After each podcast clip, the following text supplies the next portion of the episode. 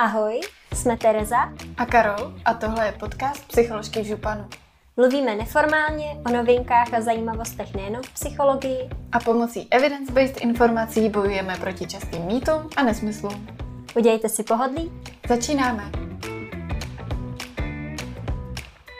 Tak ahoj, vítáme vás u dalšího dílu, tady Karol. A tady Terka, ahoj. Tak a dneska se zaměříme na téma alkoholu, jeho dopady a takový tak jako suchý, polosuchý. Doufáme, že ne úplně suchý fakta. suchý, polosuchý fakta. A asi vám dochází, že jsme navázali tak trochu na suchý únor, ale tak jako, tak trošku nám ten únor už utek.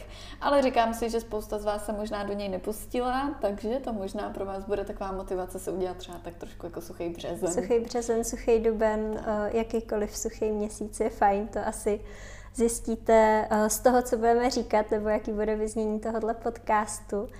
Ale ještě předtím, než eh, se do toho pustíme, tak bych možná ráda dala takový malý update k naší knížce. Eh, pokud už jste poslouchali dva předchozí díly, tak víte, že budeme vydávat knížku s názvem Překvapivé psycholožky v županu. A update je takový, že teda stále platí datum vydání 14.3. A uh, už jsme viděli vlastně i vnitřek knížky, z čeho jsme nadšený, jak bude vlastně mhm. graficky zpracovaná a bude barevná, takže uh-huh. doufáme, že bude čtení uh, potěšení nejen pro uh, mozek, ale i pro uh-huh. oko. Nás to vlastně překvapilo, protože uh, jsme sami úplně nevěděli, jak bude vypadat. No, My jsme samozřejmě dávali návrhy a trošku jsme se do toho graficky spali, ale pak to není reálný, že my si tady jako starku jsme si s tím vyhrávali, nějak jsme si kreslili, jak to bude vypadat. ale můžeme vám říct, že jsme byli fakt milé překvapeni. Že já třeba mám hrozně ráda, když jsou v knížce prostě stučněný některé části mm-hmm. a nedej bože, když jsou barevný, což je ale drahý, že jo. A my jako jdeme fakt jako low budget, dejme tomu minimálně za nás starkou, nemůžu mluvit za portál, ale my fakt jako starkou vidíte, že i ten marketing je jako nízký, že jdeme prostě přes, eh, přes náš uh, podcast a nějak si to tady vlastně řešíme, ale to, co je hrozně zajímavé, je, že ta knížka fakt takhle nevypadá. Jo, vypadá jako, krásně. My jsme tady jako, velkou radost. My jsme právě říkali, že bude malinká, brožovaná, ale když jsem ji viděla v ruce, tak jsem si říkala, tak ono to je vlastně hmm. takový krásný jako malý pokládek, jo. Takže možná jsme byli pokorní až moc. Je to fakt takový jako trošku třpitivý pokládek, brožovaný. Vůbec to není amatérský dílo, myslím, že vás uh, i přiláká na pohled, je, uh, je fakt pěkná, takže jsme jenom chtěli říct, že z toho máme radost a mm. už se nemůžeme dočkat prvních reakcí. Ale teď teda k našemu tématu, ať eh, do toho úplně nezabředneme.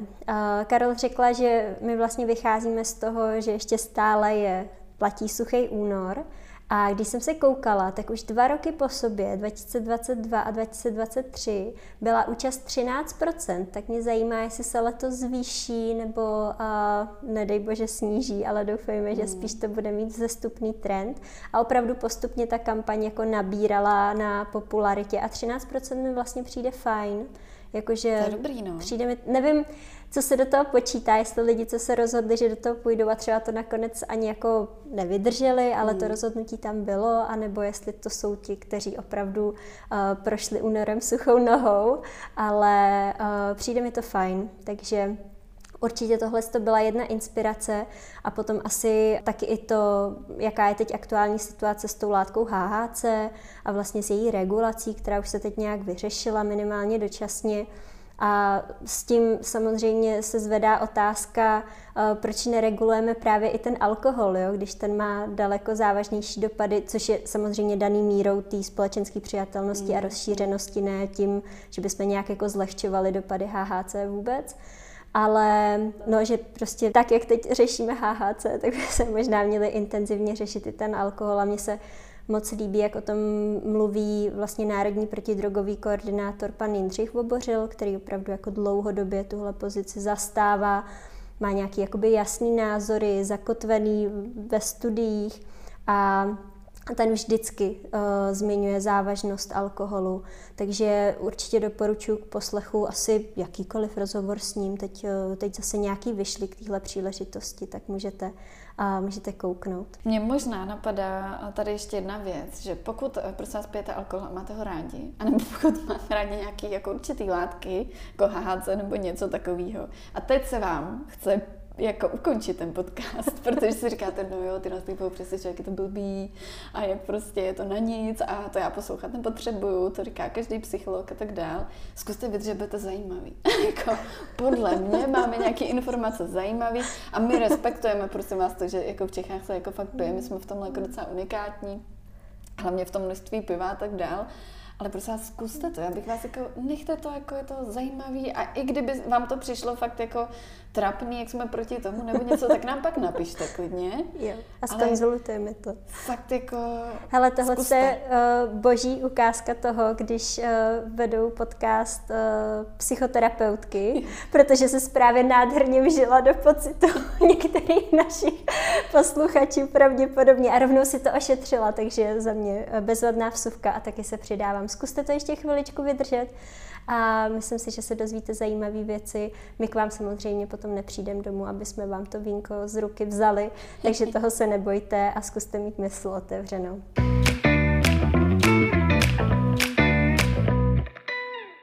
Tak a jdeme na to. Takže uh, začala bych statistikou, to si myslím, že nikdy neuškodí, aby jsme si vlastně řekli, jak moc závažný je to problém. Alkohol, alkoholismus, závislost na alkoholu. Za mě naprosto šokující číslo je, že 10% dospělých v Česku denně pije alkohol. Denně. 10% dospělých lidí denně si dává alkohol. Asi 1,5 milionu žen a mužů potom popíjí uh, rizikově. A co se týče nějakých jako preferencí, tak asi není překvapením, že muži častěji pijí lihoviny a pivo, ženy zase víno, to je taková jako klasika. Mm, mm. Potom mi přijde zajímavý i nějaký jako vyčíslení ztrát a dopadů závislosti na alkoholu a dopadů právě jakoby na tu celou společnost a ekonomiku. A, a experti to vyčíslili až na 55 miliard korun ročně, že tím, že vlastně hmm máme tolik lidí závislých na alkoholu hmm. nebo kteří popíjí rizikově, tak tím vlastně celá společnost a celá ekonomika ztrácí tohle je to obrovské číslo, 55 miliard hmm. uh, korun ročně. Je to až, jo, to je tam samozřejmě nějaký rozmezí, ale tohle je nějaká vlastně, nějaký maximum, na který se to vyčísluje. Takže to opravdu není sranda. Já si vlastně říkám, jenom nemám tady teďka před sebou konkrétní studii, ale to, co mě zaujalo, když o tom Terka mluvila, je, že jsem koukala teďka na z posledních pět let statistiku a že přes COVID začaly nějak vzrůstat i ženy. Jo, co se, co tak, se týče popíjení tak. alkoholu, asi se z toho taky všimla. A buď to začaly přiznávat v těch studiích, mm. to je hmm. otázka, ale opravdu začaly mm. uh, opravdu jako vzrůstat statistiky žen, který pijou mm. taky alkohol, je. že předtím tam byla větší mezera statistická, mm. teď vlastně o dost menší, že ženy jakoby začínají dohánět opravdu jako muže. Byl o tom tuším i podcast, to už je rok zpátky, tak nějaká Vinohradská 12 nebo něco hmm. takového.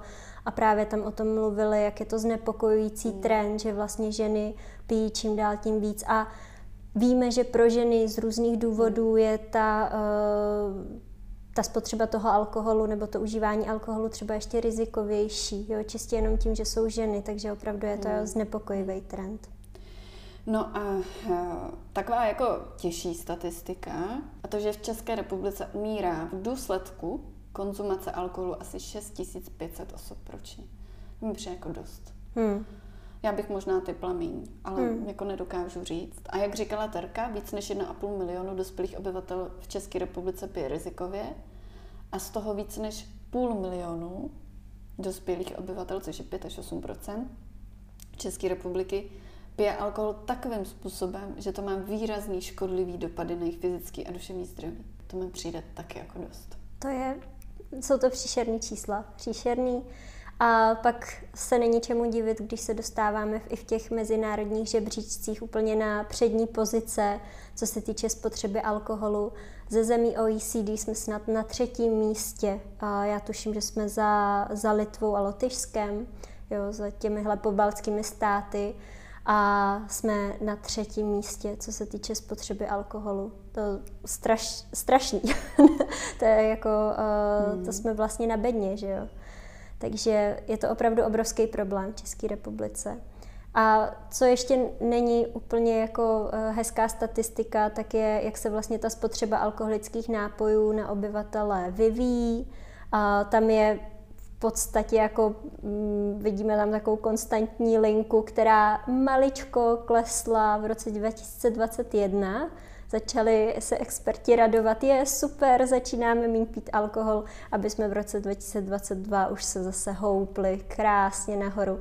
Takže uh, se to opravdu nezlepšuje, ten trend u nás. Takže tolik ke statistice. Uh, jak jsme říkali, nebo jak říkala Karol, to nejtěžší na začátek. Teď si pojďme trošičku říct ještě o provázanosti alkoholu s psychikou, s naším zdravím, se vztahy, protože je to provázaný velmi. Není to jenom o tom, že v důsledku pití alkoholu bych měl zhoršený třeba fyzický zdraví, což asi každýho napadne, ale opravdu to má velký dopad i na tu naši psychiku a i na, to naší, eh, i na naše vztahy.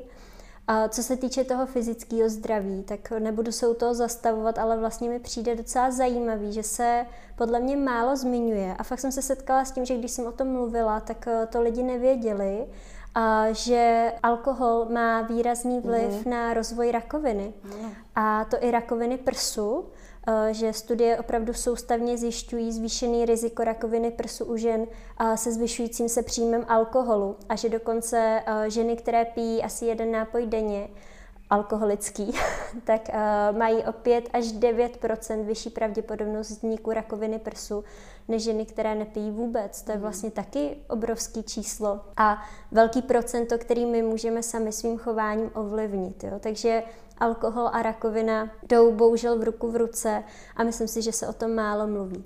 Co ale potom ta psychika, eh, tak to samozřejmě trpí taky i přesto, že alkohol si často užíváme na skvělých společenských akcích a máme ho spojený jako s příjemnými prožitky a možná jako se zajímavými zážitky, a, tak eh, bohužel se ukazuje, že je to taková jako dvousečná zbraň.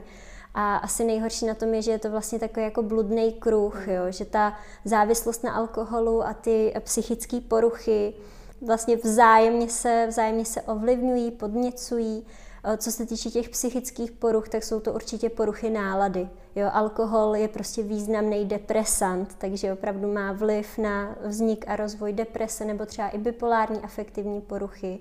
A potom jsou tam určitě úzkostní poruchy, sociální, panická, PTSD neboli posttraumatická stresová porucha, také se navzájem ovlivňují, podněcují. Pak jsou tam poruchy spánku, které uh, jsou, mohou být taky způsobený, anebo prohloubený právě tím užíváním alkoholu. Takže je to opravdu jako kaskáda problémů, které ten alkohol spouští nebo ještě jako zvýrazňuje. A jak jsem mluvila o tom bludném kruhu, tak eh, bych to chtěla jenom trošku vysvětlit, v jakém vztahu vlastně ty psychické poruchy a ten alkohol jsou. Tak za prvý, když už máte nějakou psychickou poruchu, ať už jsou to ty zmíněný nebo jiný, tak uh, ty mohou zvýšit riziko rozvoje té alkoholové závislosti. A to částečně proto, že alkohol se vlastně používá ke zvládání těch příznaků. Jo, to asi všichni znáte, nebo vás to napadne, když jsem v depresi, tak si dám víno, když, nebo jdu prostě na pivo. Když jsem nervní, že? Když jsem nervní, mm, tak se mm. uklidním štamprličkou, nebo si dám prostě před spaním, abych uh, líp usl ale může se z toho vstát vzorec, protože ten alkohol je na to krátkodobě samozřejmě velmi hmm. funkční, ale dlouhodobě uh, má výrazně negativní dopady. Takže to je jedna, uh, jeden vztah, který tam existuje. Zároveň ale opravdu to užívání alkoholu, a to zejména pití u dospívajících a dlouhodobé vystavování se alkoholu, může toho jedince vlastně predisponovat k tomu, aby se u něj rozvinula vůbec ta psychická porucha. Jo? Takže pokud by tam ten alkohol nebyl, tak možná vůbec ta deprese, ty úzkostní a poruchy a poruchy spánku tak vůbec nevzniknou. Takže tam je vlastně jako jasná souvislost. A zároveň ta závislost na alkoholu a ty další psychické poruchy eh, často sdílí nějaký jako společný podhoubí, jo? že jsem nějak jako už zranitelný, ať už geneticky, mm. protože víme, že i genetika opravdu ovlivňuje uh, za vznik závislosti na alkoholu, jaký vlastně mám, jakou mám pravděpodobnost, že se to u mě rozvine. Jo, je tam samozřejmě nějaká jako zranitelnost toho prostředí, jako je právě to trauma nebo nějaký nepříznivý zážitky z dětství. Takže jsou opravdu takhle jako úzce provázaný a je jasný, že ten alkohol vůbec, vůbec nepomáhá. A co se týče těch vztahů, jenom si taky myslím, že je jako hodně důležitá kapitola a možná se o tom málo mluví, že to škodlivé užívání alkoholu má fakt výrazný vliv na mezilidský vztahy a bývá častou příčinou násilí v rodinách, mm. mezi partnery. Opravdu to domácí násilí je často hodně spojený s alkoholem, že se ten násilník prostě napije a potom uh, koná, řekněme. Takže i v tomhle směru to má velmi, velmi neblahý vliv. A víme i to, že partnerské vztahy, ve kterých figuruje to nadměrné pití, jednoho nebo obou partnerů, tak vykazují nadprůměrnou rozvodovost, protože je tam opravdu jako narušená ta komunikace i intimita. Takže má to daleko sáhlý důsledky nejenom na naše fyzické zdraví, ale i na to psychické a i na naše vztahy, takže úplně vlastně jako do všech oblastí eh, se ten alkohol takhle tam doteče a škodí, když bych to trošku zlehčila. Já si říkám, že možná někteří z vás si představují kdy se třeba s někým pohádali právě jako mm-hmm. kvůli alkoholu, a nebo protože byli na alkoholu, vlastně pohádali se, nebo jste byli uh, někdy přítomní u toho, kdy vlastně ty lidi jako na tom alkoholu fakt jako jeli takovou jako v uvozovkách Itálii, jak se říká, mm. že jo? Byli agresivnější, Byli agresivní, nebo něco takového, ale přitom jinak takový třeba nejsou. A nebo ještě jsou páry, který tak jako to obhajují, že právě jim to funguje jenom když pijou. Jo. Tak si říkám, že to je taky fajn se na to jako podívat, že, že vlastně když musí nějaký uh, vztah fungovat jenom když je na nějaký návykový látce, mm. tak to opravdu není dobrý znamení. Jasně. Jo. Hlavně, když vás ten vztah samotný nebo, uh, nebo nějaký aspekty toho vztahu vedou k tomu, že užíváte uh, nějaký látky, abyste vlastně zvládli ty mm. aspekty vztahu, tak mm. to prostě už, už jako není dobrý. Špatný znamení. Jo, je to špatný znamení, je to taková ta moderně red flag. Tak a pojďme trošku lidsky. Terka ty řekla tak jako hodně odborně, my jsme možná jeli tak jako Uh, jako Takový odborně. strašeníčko trošku. Takový strašeníčko. Tak já teďka zkusím tak jako lidsky, jo, teďka. Možná, Chceš říct, že jsem nebyla dostatečně lidská? No i já pak mluvím, já totiž vím, já že... Já jsem chtěla být no. důrazná prostě. Jo, to je dobře, to je dobrý. Jo. Ale e, i mamka mi občas říká, že mluvíme hrozně občas odborně, tak, tak, to, tak to jdeme teďka od, od, to, od odborně. tak jo, tak jo, pojď do toho. A, a teďka možná kolegové psychologie si říkají, páne boha, no tak to sluchat nebudu. Ty to vypínají teď v tuhle chvíli. Někdo si to právě teď přesně jako dal na hlas. Takže jdeme na tři nejhorší mýty o alkoholu, kterými se ale pořád oháníme. Jo, hlavně v Česku se jim krásně oháníme. A ten první mýtus je takový, dám si tam prdličku na dobrý spánek. Jo, mm-hmm. Já mhm. nevím, jestli jste to slyšeli, já teda to slychám To je klasika úplně. Mm. A co pak tam prdličku, jo? Někdo, někdo vínko, někdo prostě něco jiného, někdo pivko na pivko, usnutí klasika. a tak dál. Jako takhle, já znám fakt dost lidí, se kterými třeba když bych se koukala na film, tak si fakt nesmí dát to víno, když jsou unavený, nebo pivo, protože mi tam fakt usnu. Takže ano, jestli teďka nás poslouchá někdo, kdo říká, ale já fakt hned usnu, jako po alkoholu mě to strašně funguje, Karolina mm-hmm. tvrdí, že ne. Mm-hmm. Prosím vás, funguje to? To já jako ano. jako vím, jo? Alkohol je totiž jako sedativní, to je jasný, jo?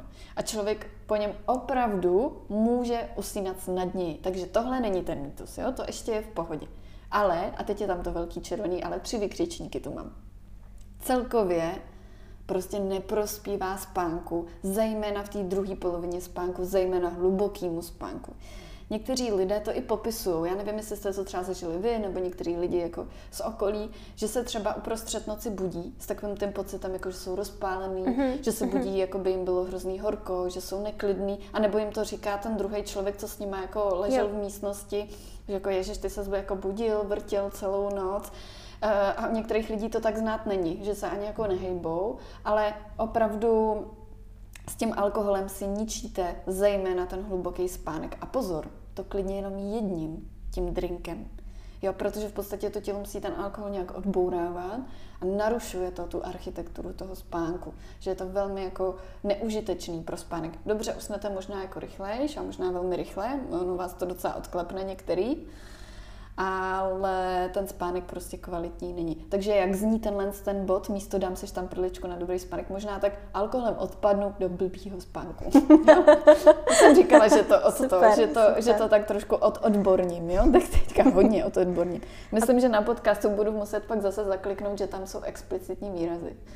Tak jo, uvidíme. říkala jsi něco explicitního. slovo blbý, blbý, blbý je, v pořádku. Je blbý v pořádku? Blbý je v pořádku. Je teda není v pořádku mít blbý spánek, no. ale přijde mi to jako v pořádku slovo.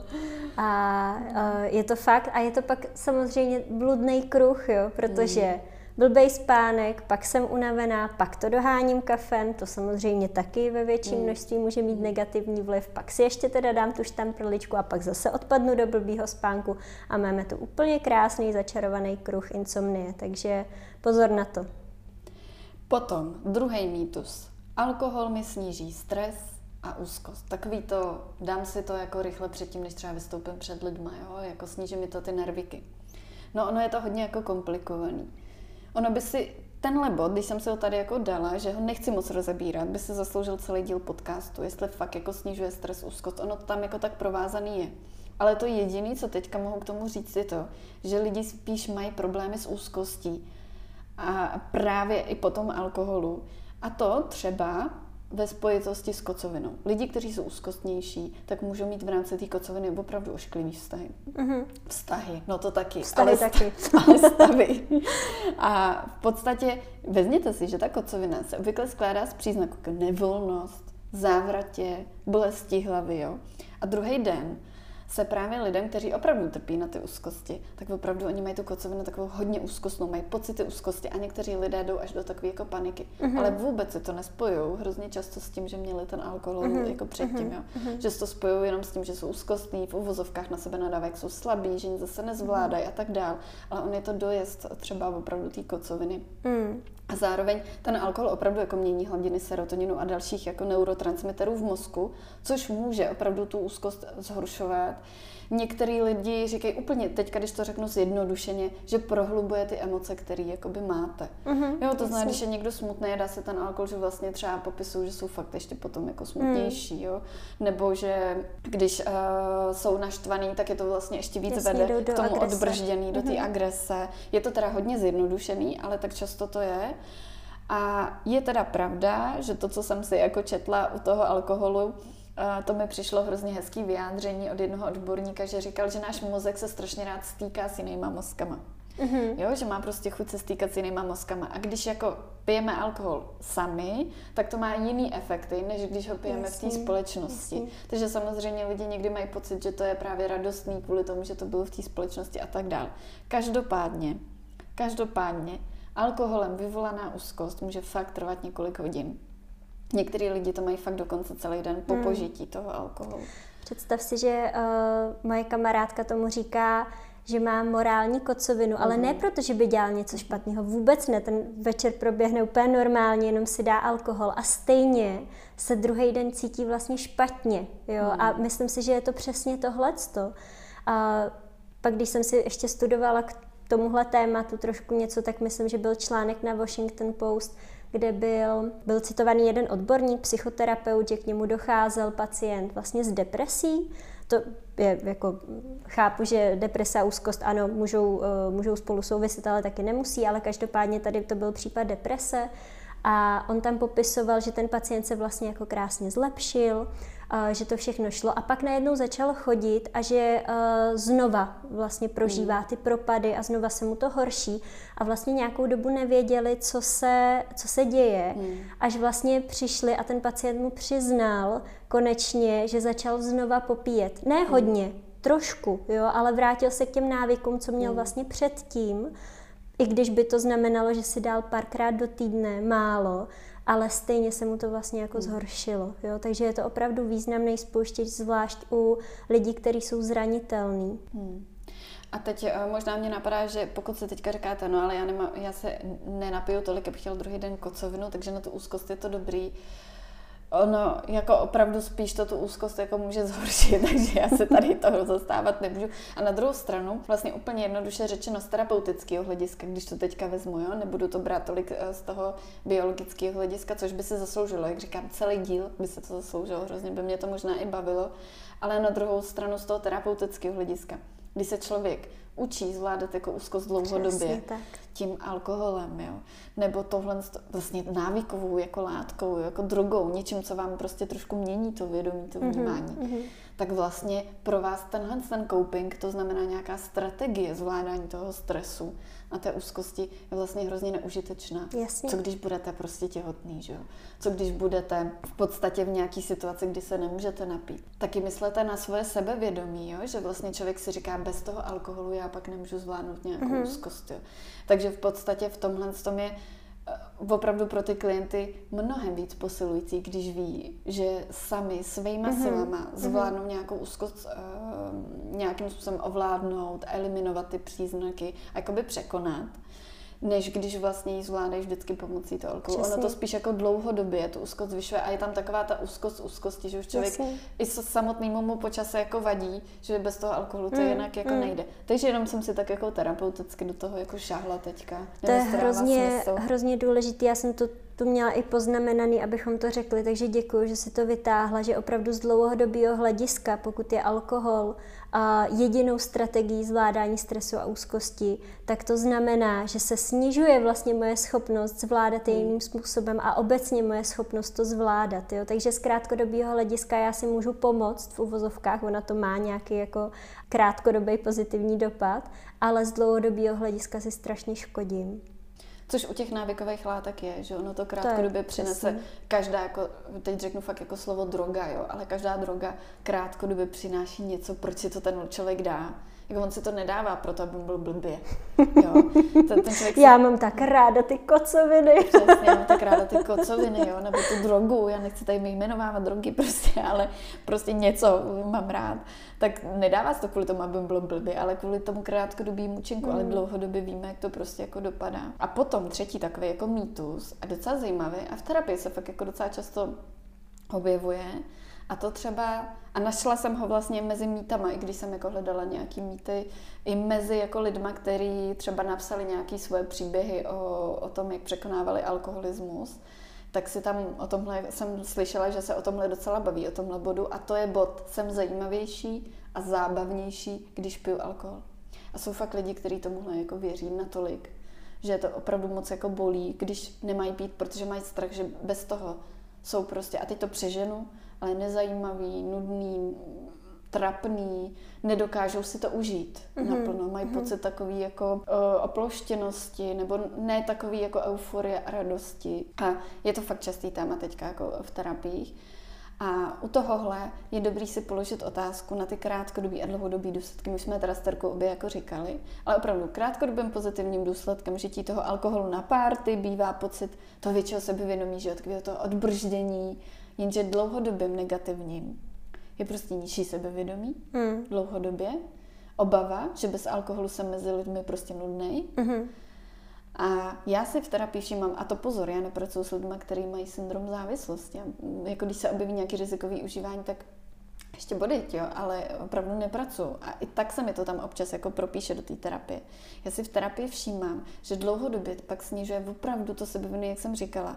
A že člověk opravdu hledá takovou tu tekutou dávku odvahy, což mm-hmm. jsem mhm. našla i teda v anglickém textu, že to takhle přímo jako pojmenovali, tekutou dávku odvahy do těch sociálních situací. A opravdu dá se na tom pracovat, v tom bych chtěla jako podpořit lidi, kteří teďka třeba si říkají, jo, to se mě docela týká, tak bych chtěla říct, že na tom se dá jako pracovat. Není to určitě něco, jako za co by se člověk měl stydět. A děje se to, možná byste se divili, že se to děje hodně velkému množství lidí, kteří vlastně pijou kvůli tomu. Dokonce jim ten alkohol ani často jako zase tak nechutná, což je jako hrozně zajímavý. A alkohol taky ovlivňuje logicky jako centra emocí v mozku. Jo. V jedné studii publikované v Journal of Neuroscience v roce 2008 uh, alkohol tlumil nervové reakce v amygdale na negativní výrazy obličeje. Jo? Což může být právě takovým důvodem. A Jodie Gilman, vlastně, která tuhle tu studii vedla, tak říkala, že tohle může být důvodem, proč pití může sloužit jako takový sociální lubrikant.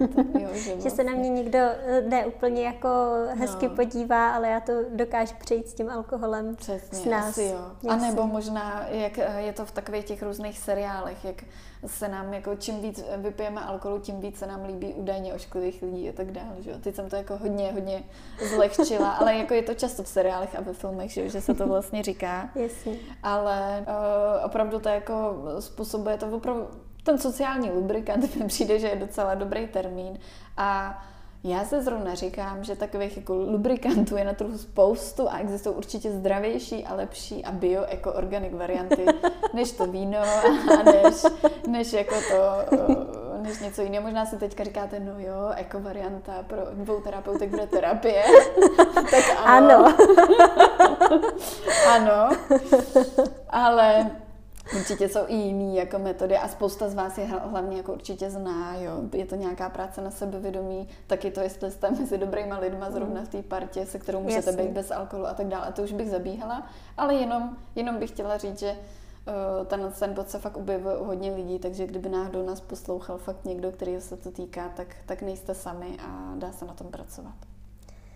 Já bych možná přidala ještě jeden takový uh, mýtus, taky nevím, jestli je to jako rozšířený mýtus, ale minimálně já jsem to fakt jako slyšela několikrát a právě i ty rozhovory, uh, který jsem si k tomu poslouchala, tak uh, mi to potvrzovali, že vlastně u nás je i norma dávat alkohol ochutnat, byť třeba jako v malém množství, ale dětem, a že je to jako s takovým tím odůvodněním často, no dá mi to pivo, víno, cokoliv ochutnat už teď, protože jinak to zakázané ovoce pak chutná nejlíp a pak se ho bude dávat dvakrát tolik. Jo, tak prosím vás, tohle je úplný mýtus, protože víme, že pití před 15. rokem uh, života zvyšuje riziko vzniku závislosti až několikrát, takže to opravdu není OK tomu dítěti dát byť malý množství alkoholu. Jo? Tam musí být nastavený jasný limity a má to nějaký důvod, proč opravdu ten alkohol je povolený až od těch 18 let. Tak. Takže tak za mě. Jo, určitě. Tak, uh, jak říkám, dělám na pediatrické klinice, jo, takže...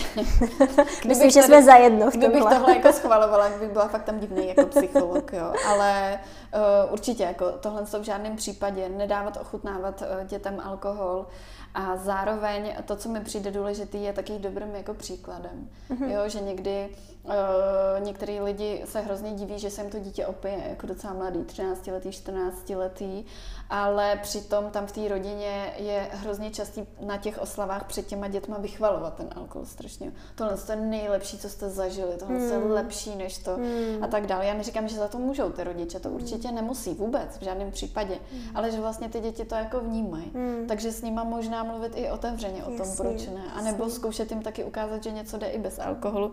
Ale to je taky jako téma velký, mm. ale jenom jsem chtěla říct, že vlastně... Děkuji, že to zmiňuješ. Že někdy opravdu jako ty děti jako vnímají tu kulturu toho alkoholu jako něco třeba i intelektuálního, jo, jo, že jo, jo. A jako maminka kultury. si dá vínečko tak. a teďka si dá vždycky to pivo jo. A no je to, jako je to určitě problém.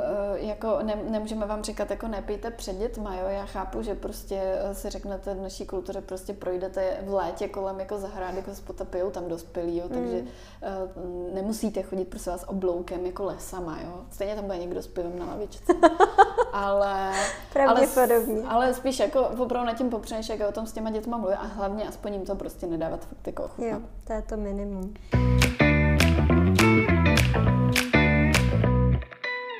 No a teď tady mám takový zajímavý téma, protože když jsem procházela stránky i uh, v podstatě financovaný úřadem vlády, třeba zaměřený na uh, snížení, respektive prevenci alkoholu, tak se pořád zmiňuje takový termín nízkorizikové užívání alkoholu. On se jako zmiňuje už dlouhodobě, uh, myslím, že v angličtině je to moderate uh, drinking, mhm, moderate mm-hmm, jo. Myslím, že Tak v podstatě uh, tohle, co se zmiňovala, bylo to takový, to já myslím, že to možná znáte, že uh, nízkorizikový užívání mělo být jako pití alkoholu v určitý míře, která pro vás měla mít ty jako nejmenší v uvozovkách rizika nebo snížený jakoby rizika. A vždycky se udávalo konkrétní třeba množství jako etanolu denně nebo kolik žena může vypít drinků denně mm-hmm. a mhm. muž denně, aby to mm-hmm. bylo jako nízkorizikový. Mm-hmm.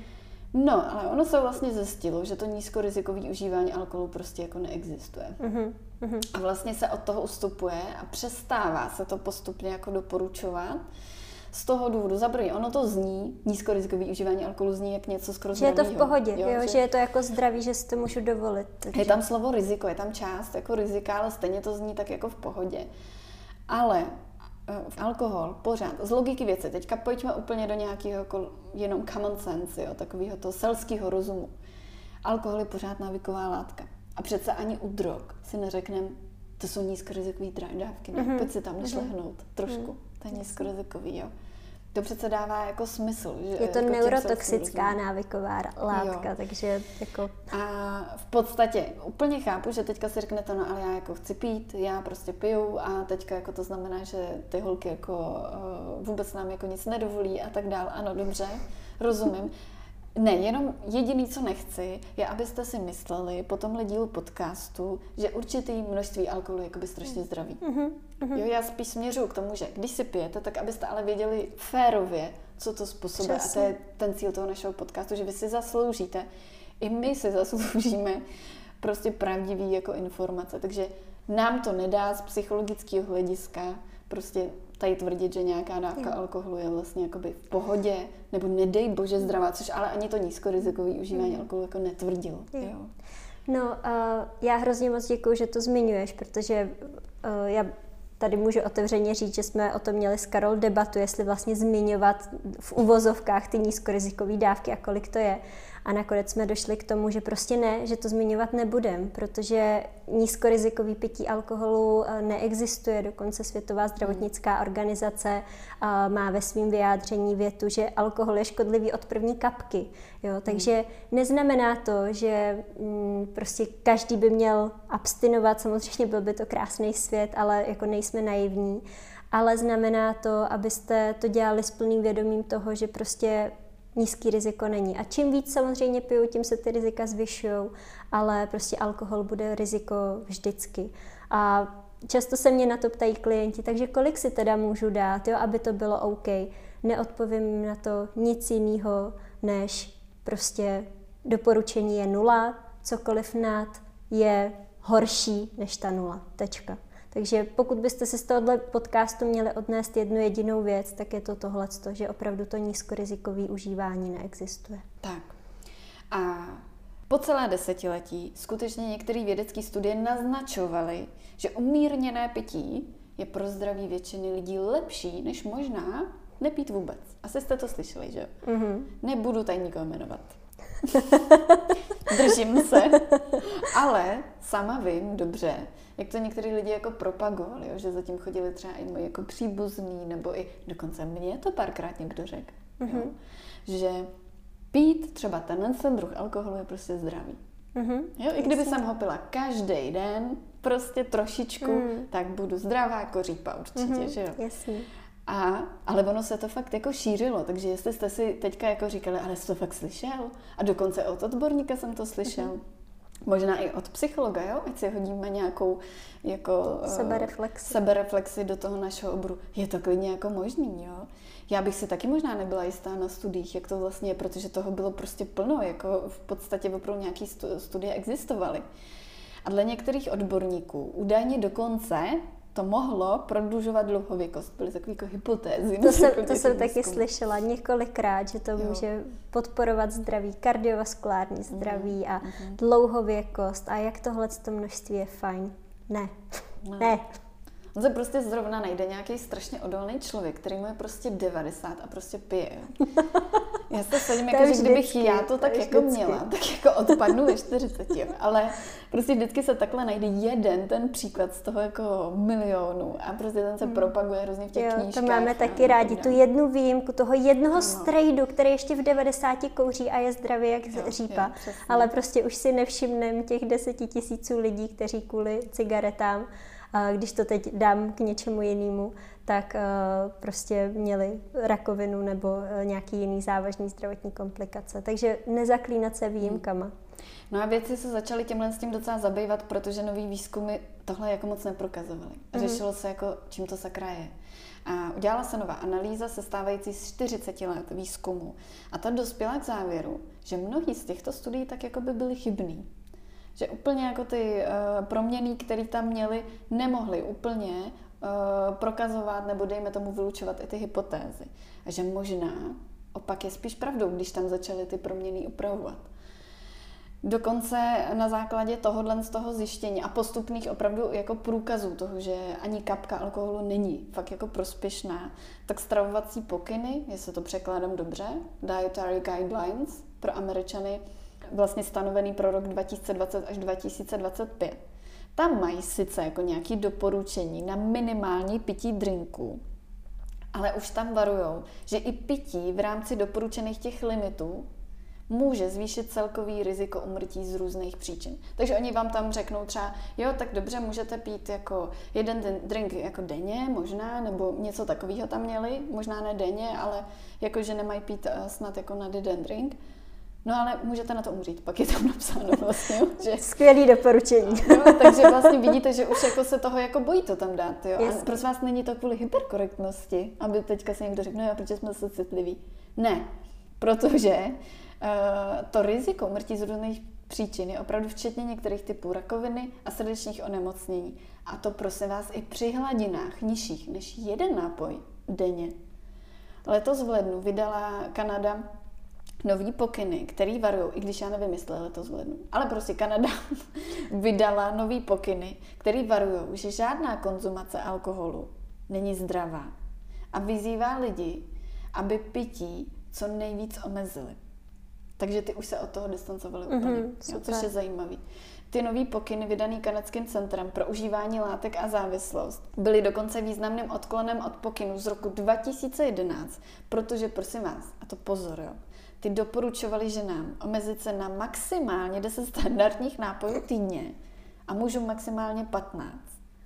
To je docela masakr, co, jak jsme změnili název. Mm, a teď mm. si říkáte, a čím to je? Proč jakoby vlastně mohl se někdo přiklánět k tomu, že můžeme s prominutím chlastat. Teď a t- teď vám tady řekneme pravdu. Teď jdem Poslouchejte. To. Poslouchejte, teď je to zajímavé. A jestli neposloucháte, tak mě teď neslyšíte, ale teď je Tohle to by si měl jako poslechnout každý, to je super. Jo, nazdílejte to na díl někomu. to budou poslouchat možná chudáci jenom abstinenti. Tak, prosím vás, takový to červený vínečko je dobrý na srdce, budete dlouhověky, když budete pít alkohol každý den, budete mít silný sval srdeční, možná, já nevím, co všechno dobrýho budete mít, prevence rakoviny a tak dále. Fakt se to šířilo v médiích. Já si to pamatuju, když jsem byla malá, tak jsem prostě těch talk show viděla ty odborníky, jak to tam jako některý hmm. lidi jako říkali. Takže jako taky jako si říkám, jako taky jste věřili, nebo možná věříte, že alkohol je jako dobrý na zdraví, jo. Ano, za to nemůžete. Já si nemyslím, že za to může někdo z nás, protože to přesvědčení se pak jako šířilo. A šířilo se, že každodenní konzumace alkoholu fakt podporuje zdraví a to se objevilo zejména v 80. letech 20. století a dokonce se to nazývá francouzský paradox, což já jsem třeba nevěděla teda. Mm-hmm. Já taky ne. Protože vědecká zjištění údajně jakoby naznačovala, že ta nízká míra kardiovaskulárních onemocnění u mužů ve Francii údajně měla souviset s tím, že každodenně konzumovali víno. Takže to, že měli nějak dobrý srdíčko, údajně mělo souviset s tím, že oni docela pili to víno. Asi čekáte zase, že už tady budu mít velký červený tučný, ale a mám, protože pozdější analýzy našly v těch výzkumech fakt jako velikánský nedostatky. A ta myšlenka, že i mírný pití zlepšuje zdraví, se bohužel ale stala už široce jako akceptovanou. No, Zajména u toho červeného vína. No. Jo, to je takový jako takový jako, takový zvláštní tam, já nevím, mezi těma alkoholama taková Kleopatra nebo co, nějak jako zabalená v nějakém luxusním hábitu, jak je strašně zdravá. A to červený víno si získal pověst pro zdraví jako prospěšný, hlavně třeba i kvůli té koncentraci toho resvetra, eh, ježiš, toho resveratrolu, ochranného antioxidantu, který se nachází třeba i v borůvkách, brosinkách a tak dál, ale v podstatě Ta hypotéza, že to umírněný pití alkoholu zlepšuje zdraví, se v průběhu let naštěstí stále více prověřovala. Jestli to tak fakt je. A bacha, taky se zkoumala, a pozor, teďka Netflixová, úplně zápletka tady, taky se zkoumala role alkoholového průmyslu při financování výzkumu. Teďka tady, wow, jo, prostě úplně poslouchejte, úplně zajímavý je to. Typněte si, kolik studií bylo financováno alkoholovým průmyslem. Zkuste si pak jako říct, kolik. Protože mnoho studií, které tvrdí, že údajné účinky alkoholu na zdraví byly financovány právě alkoholovým průmyslem. A studie z roku 2020, publikovaná v European Journal of Public Health, zjistila, že 13 500 studií bylo přímo či nepřímo zaplaceno alkoholovým průmyslem. A k tomu řada dalších studií současně zjistila, že i mírná konzumace alkoholu, včetně toho bajného bohemského červeného vína, může přispívat. Bohužel, může přispívat. Neříkáme, že to hned způsobuje, ale může přispívat, to znamená zvyšovat riziko k rakovině prsu, jícnu, hlavy, krku, hypertenzi, to znamená vysokému krevnímu tlaku, fibrilaci síní, samozřejmě i závažný srdeční arytmy. Já si teď přijdu úplně jako že tu rozkrýváme nějakou obrovskou konspiraci nebo nějakou, hmm.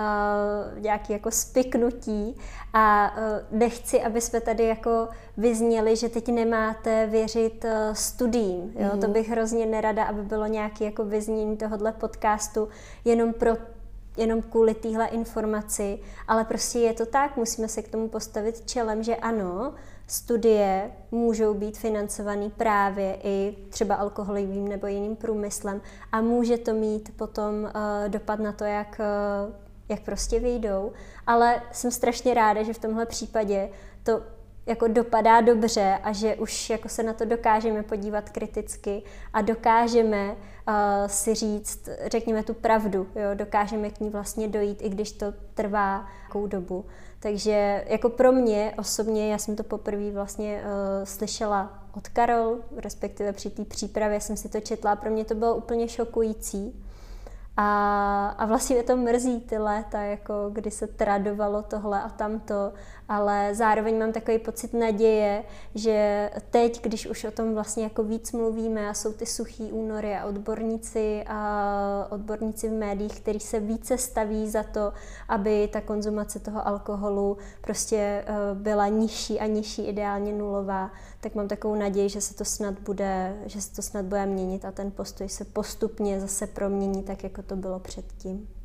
No a hlavně vidíte, že to vzniklo i na základě dalších jako studií, že se jako lidi nenechali ve vědě a podívali se na to a opravdu to šlo ven, ta informace. A ta studie zjistila, že od roku 2009 vyšlo k, došlo k 56% nárůstu výzkumu financovaného alkoholovými společnostmi a nebo přidruženými organizacemi. A ten rozsah toho sponzorování vědeckého výzkumu tím alkoholovým průmyslem vlastně docela jako vzbuzuje obavy jo, z nějaké jako předpo, předpojatosti logicky, střetu zájmu, nějakého dejme tomu jako selektování a vykazování těch výsledků. Takže věci z toho jako nejsou moc nadšený, protože neví potom, jestli ty výsledky jsou Jasně. úplně eh, jako v pořádku, ale vlastně je dobře, že se na to poukázalo, že to teďka jde ven a na základě toho vlastně můžou, eh, se může právě třeba měnit i informace ohledně toho, kým je to financovaný, jaký jsou tam opravdu jako záměry a zároveň a měnit ty celkový doporučení. Tak že? a zároveň i ta zvýšená obava potom těch věců a i nás, psychologů, lékařů, odborníků, i ty laické veřejnosti zase může trošku jako přitlačit na to, aby mm-hmm. docházelo k nějaký větší nezávislosti, což my, si myslím, že prostě v té společnosti opravdu k tomu víc dochází. A pozor ještě k tomu, ta spoluautorka studie, doktorka Sue Golder, z katedry zdravotnických věd na University of York říkala, eh, teďka budu citovat, naše studie identifikovala znepokojový trend. Zatímco alkoholový průmysl, který provádí svůj vlastní výzkum v oblasti jako zdraví, tak ten prudce klesá, ale současně dochází k nárůstu financování takového výzkumu alkoholovým průmyslem, a to poskytováním finanční podpory výzkumníkům anebo prostřednictvím organizací, které s tím alkoholem souvisí. No a to umožňuje společnostem zabývajícím se alkoholem využívat takovou jakoby mezeru v transparentnosti, protože mnoho lidí předpokládá, že tyhle organizace jsou prostě třeba charitativní a neuvědomují si spojení s tím průmyslem. A ono to dává smysl, že když to teďka přeložím zase jako do nějaké jako češtiny, jednoduštiny, tak ono je to jako logický, že víc budeme věřit té studii, která se tváří nezaujetě, než když zjistíme, že to je studie od vinařské společnosti. Jasně. Že vlastně uh, je to jako uh, když je to přímo z laborky nějakého alkoholového průmyslu, tak jako vlastně to pro nás úplně není tak jako zajímavý a relevantní. Takže vlastně z jejich strany super marketingový tah, ale teda vezměte si, jak to může ovlivnit potom i tu odbornou veřejnost a jaký to taky ovlivnilo která pak doporučuje vínečko na srdíčko, jo, třeba. Mm. Takže jenom to, co jako asi, asi myslím, že jsme říkali na začátku, že z tohohle podcastu si máte přinést odnést tu informaci, že vy máte prostě právo na ty informace, na správné informace a edukaci. To, jestli se rozhodnete pít nebo ne, to už je na vás. To mm. vás jako nemůžeme nějak nutit. Ale, Ale myslím si, těch rizik. Myslím si, že jako je to takový to, já nevím, náš podcast je dneska takový, to, jako když si vyndáte prášky a máte tam všechny ty nežádoucí účinky. Jo? Akorát teď to je jako lepší, teď to je lepší, že tam máte opravdu jako informace k tomu, jako jo, dej se alkohol, ale bacha, jako prostě dáváš do sebe jet a měl bys to jakoby vědět, takže na to jako mysli. Ano. Přesně jo, tak. Doufám, že to dává jako smysl. A doufám, že jste to slyšeli tohle, já jsem si s tím dala práci. Ale prosím vás, eh, fakt jsem těch 13 500 studií neodkryla, já to, to už, to jsem si jenom vyčetla už schrnutý, jo, to cash bych.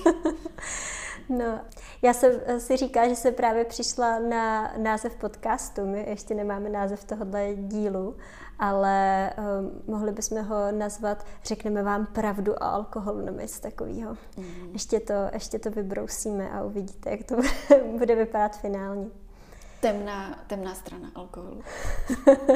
ne, počkejte, počkejte, to říct. No, vy už to vlastně víte, protože jste na to klikli. Tak my si musíme počkat, co z nás vyleze. Tak teď jste byli u toho, jak přemýšlíme o názvech podcastu. Vidíte, že to není zase tak jo, jo. jako... Zase tak jako Nahlídli jste za opadu tvorby.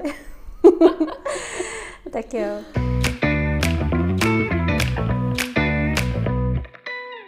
Pojďme dál a pojďme se dostat k nějakým praktickým doporučením, protože tohle to bylo hodně vlastně o číslech, studiích, o, o pravdě, o alkoholu. A teď, teď si pojďme povědět něco o tom, když se rozhodnu nepít nebo pít méně, co mám vlastně dělat. A zase, vydalo by to na celý díl, takže uh, já jsem si řekla, že se tady přidržím toho, co je v, asi v Česku taková největší neřest a to je vlastně společenský tlak na to pití. Protože jsem slyšela mnoho a mnohokrát, že i když se člověk rozhodne nepít, tak s tím uh, má obrovský potíže právě té společnosti a to okolí mu to znesnadňuje, hází mu klacky pod nohy a ve výsledku to opravdu může být ten faktor, který rozhodne, jestli do toho půjdu a nebo nepůjdu, což mi přijde hrozně smutný. Takže si pojďme opravdu říct, jak vlastně komunikovat s tím okolím, když se rozhodnu nepít alkohol. Jo, protože to nepochopení uh, tam může být obrovský, protože ten alkohol je u nás prostě tak široce přijímaný, hmm. že se dává i dětem. Jedna sklenička tě přece nezabije. Přesně tak, to, hmm. jsou, to jsou úplně klasiky. A jak byste se teda měli ohraničit, abyste se dokola nemuseli uh, zaklínat výmluvama, jako ráno mám vyšetření, budu ještě řídit?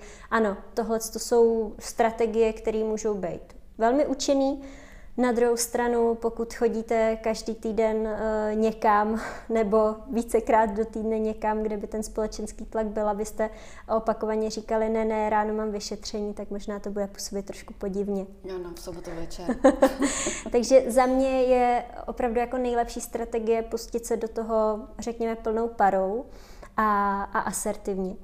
Ještě než to ale uděláte, tak si myslím, že eh, by si každý měl zamyslet nad těmi spouštěči, nad těmi problematickými situacemi a lákadly, který uh, vychází vlastně z toho sociálního pití a co pro ně je vlastně nejtěžší ustát, jo? abyste si to zmapovali, aby člověk vlastně jako věděl.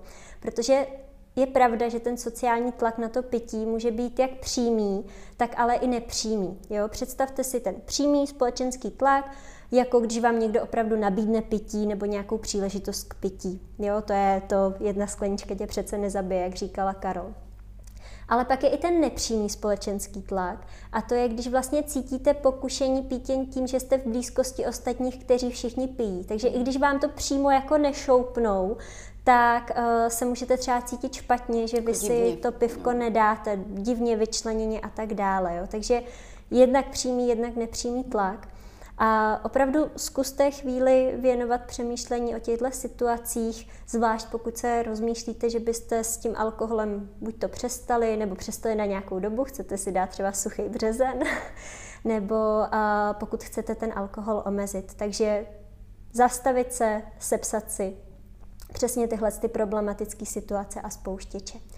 A pak v zásadě, když bych to vzala zase jako terapeuticky, jo, tak máme dvě základní strategie, co vlastně můžu potom dělat. Ta první, ta je taková hodně přímočará, hodně jednoduchá, ale vlastně není vždycky aplikovatelná. A to je odstranění toho spouštěče, že se té situaci zkrátka vyhnu. Což může být úplně relevantní strategie v momentě, když třeba chodím pravidelně s kamarádkou do vinárny, zjistím si, že je to nějaký jakoby můj spouštěč, nějaká ta problematická situace, kde se prostě opijím, nelíbí se mi to, tak se s kamarádkou domluvím, že prostě do té vinárny nepůjdem a že místo toho půjdeme někam do bystra.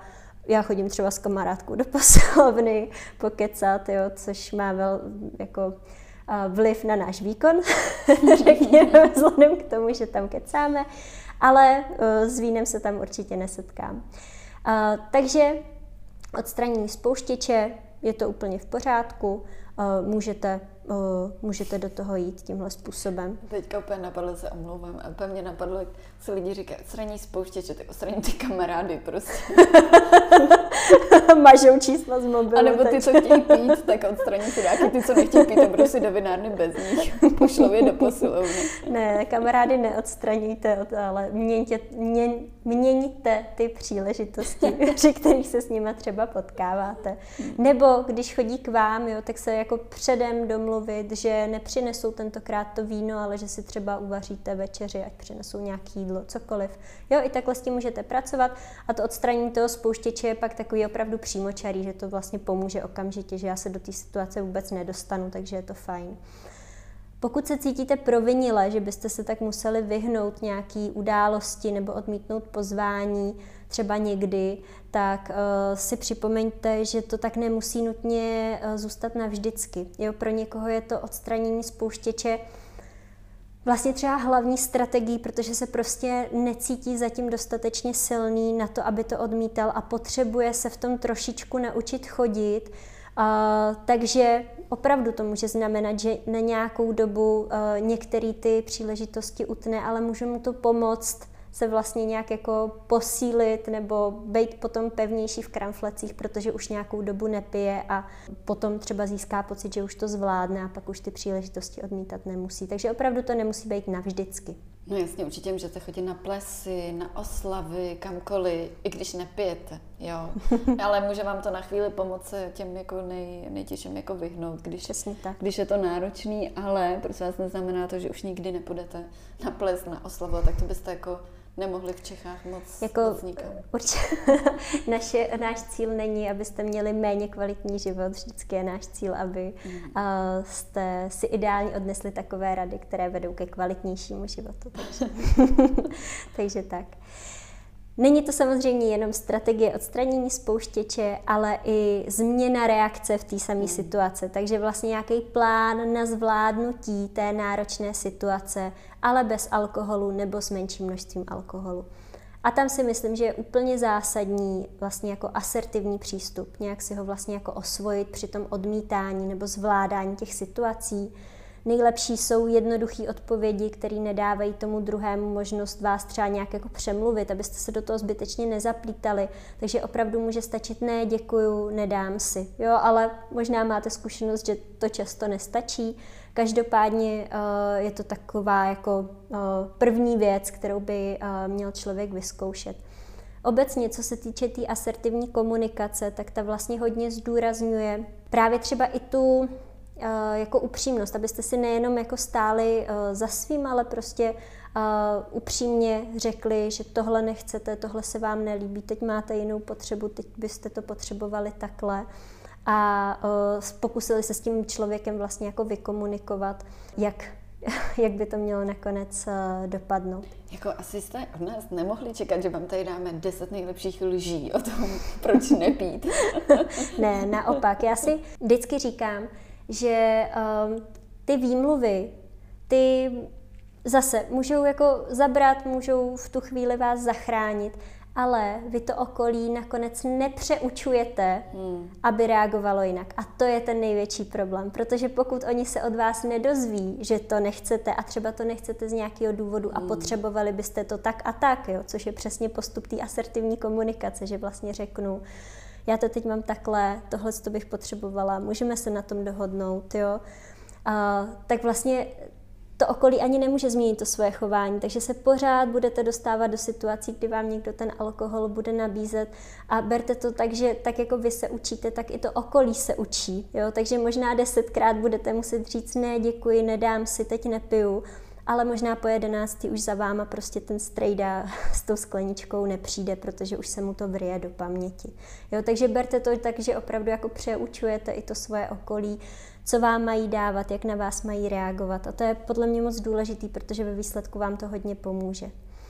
Pokud se na to budete cítit, jak říkám, tak uh, můžete být v odpovědi struční, ale upřímní, co se týče nějakého vašeho aktuálního nastavení, takže ta věta by třeba mohla říct, víš, já teď omezuju, nepiju alkohol, a třeba můžete dodat, abych byl zdravější, abych se o sebe nějak jako líp staral, protože mi to řekl můj doktor, zdravotně mi to nedělá dobře, a doplnit, opravdu bych ocenil, kdybys mi s tím teď pomohl a alkohol mi nenabízel. Děkuju. Jo, takhle vlastně i ta věta vlastně asertivní může, uh, může znít.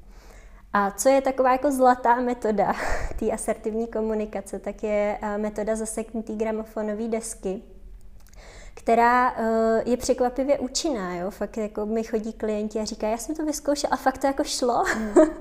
Takže co to znamená? Eh, pokaždý, když to ten druhý vlastně na vás znova zkusí, tak prostě jenom opakujte to samé, co jste řekli na začátku, tu stejnou krátkou a jasnou odpověď. Jo? Možná můžete i na začátku jako uznat některé body té dané osoby, jako jo, já tě slyším, chápu, ale pak se prostě vraťte mm. k té zaseknutý gramofonové desce, na který máte pevně mm. nahraný ne děkuju, nedám si, ne děkuju, nechci, ne děkuju, nepiju. Jo, jako kolovrátek se u nás říká, myslím. A jako kolovrátek opakovat prostě do zblbnutí, tím vůbec nic neskazíte.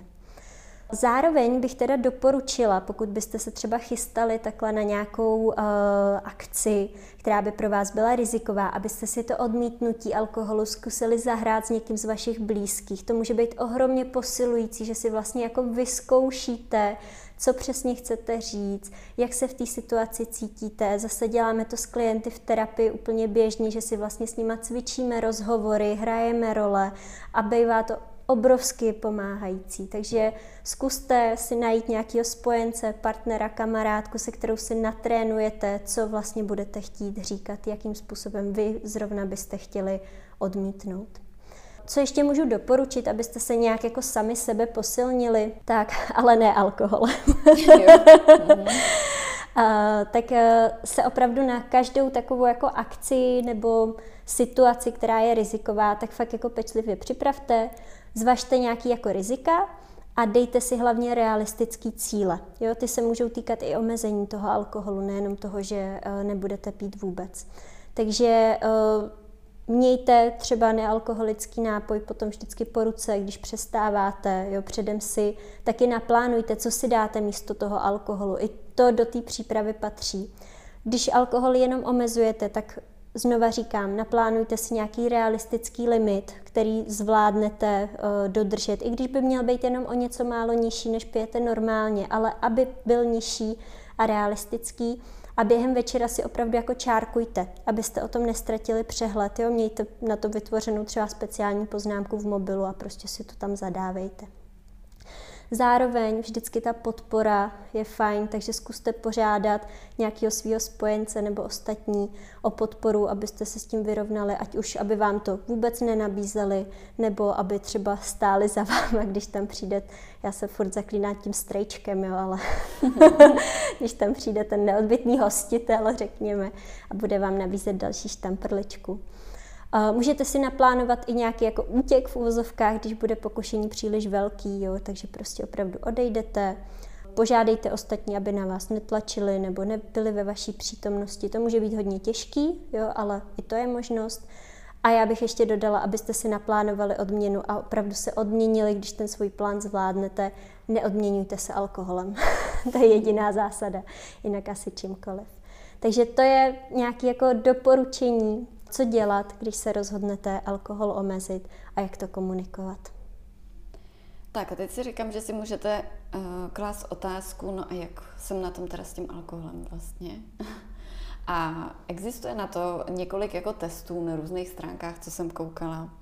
Ale existuje taky 30-denní test abstinence. Asi jako suchý únor, je krátký, to nemá těch 30 dní. A Prodloužený suchý únor. Je to 30-denní test abstinence, eh, které, jehož autory jsou pan doktor Randák a paní magistra Výchová z klinik adiktologie. A tenhle ten test je běžně používaný s klienty v rámci jako terapie. A vlastně eh, je tam 30 řádků na každý den a u každého toho řádku, jestli se ten člověk napil, pokud ne, tak jak to překonal, jak se vlastně jakoby měl, co se jakoby povedlo a tak dále jaký tam byly třeba spouštěče toho a tak dále. A tam člověk vlastně vidí, co se děje a kolik mm-hmm. toho opravdu třeba vypil, jo? nebo mm-hmm. jestli vlastně vydržel těch 30 dní, jo? že spousta lidí třeba, což je zajímavé, že spousta lidí říká, já jsem určitě vydržel xkrát 30 dní, suchých takových měsíců jsem měl. No ale pak, když se na to zaměří, tak zjistí, že ne, že nebyl mm. ani jeden. A to mm. se děje teda hrozně často těm lidem, jo? Když si to, ale musí si to třeba sepsat nebo zvědomit ty oslavy a najednou jim dochází, no jo, já jsem tvrdil, že 9 měsíců jsem měl suchých, nebo dva suchý, a nebyl ani jeden v tom roce, mm. jo? a nebo jenom jeden z těch devíti.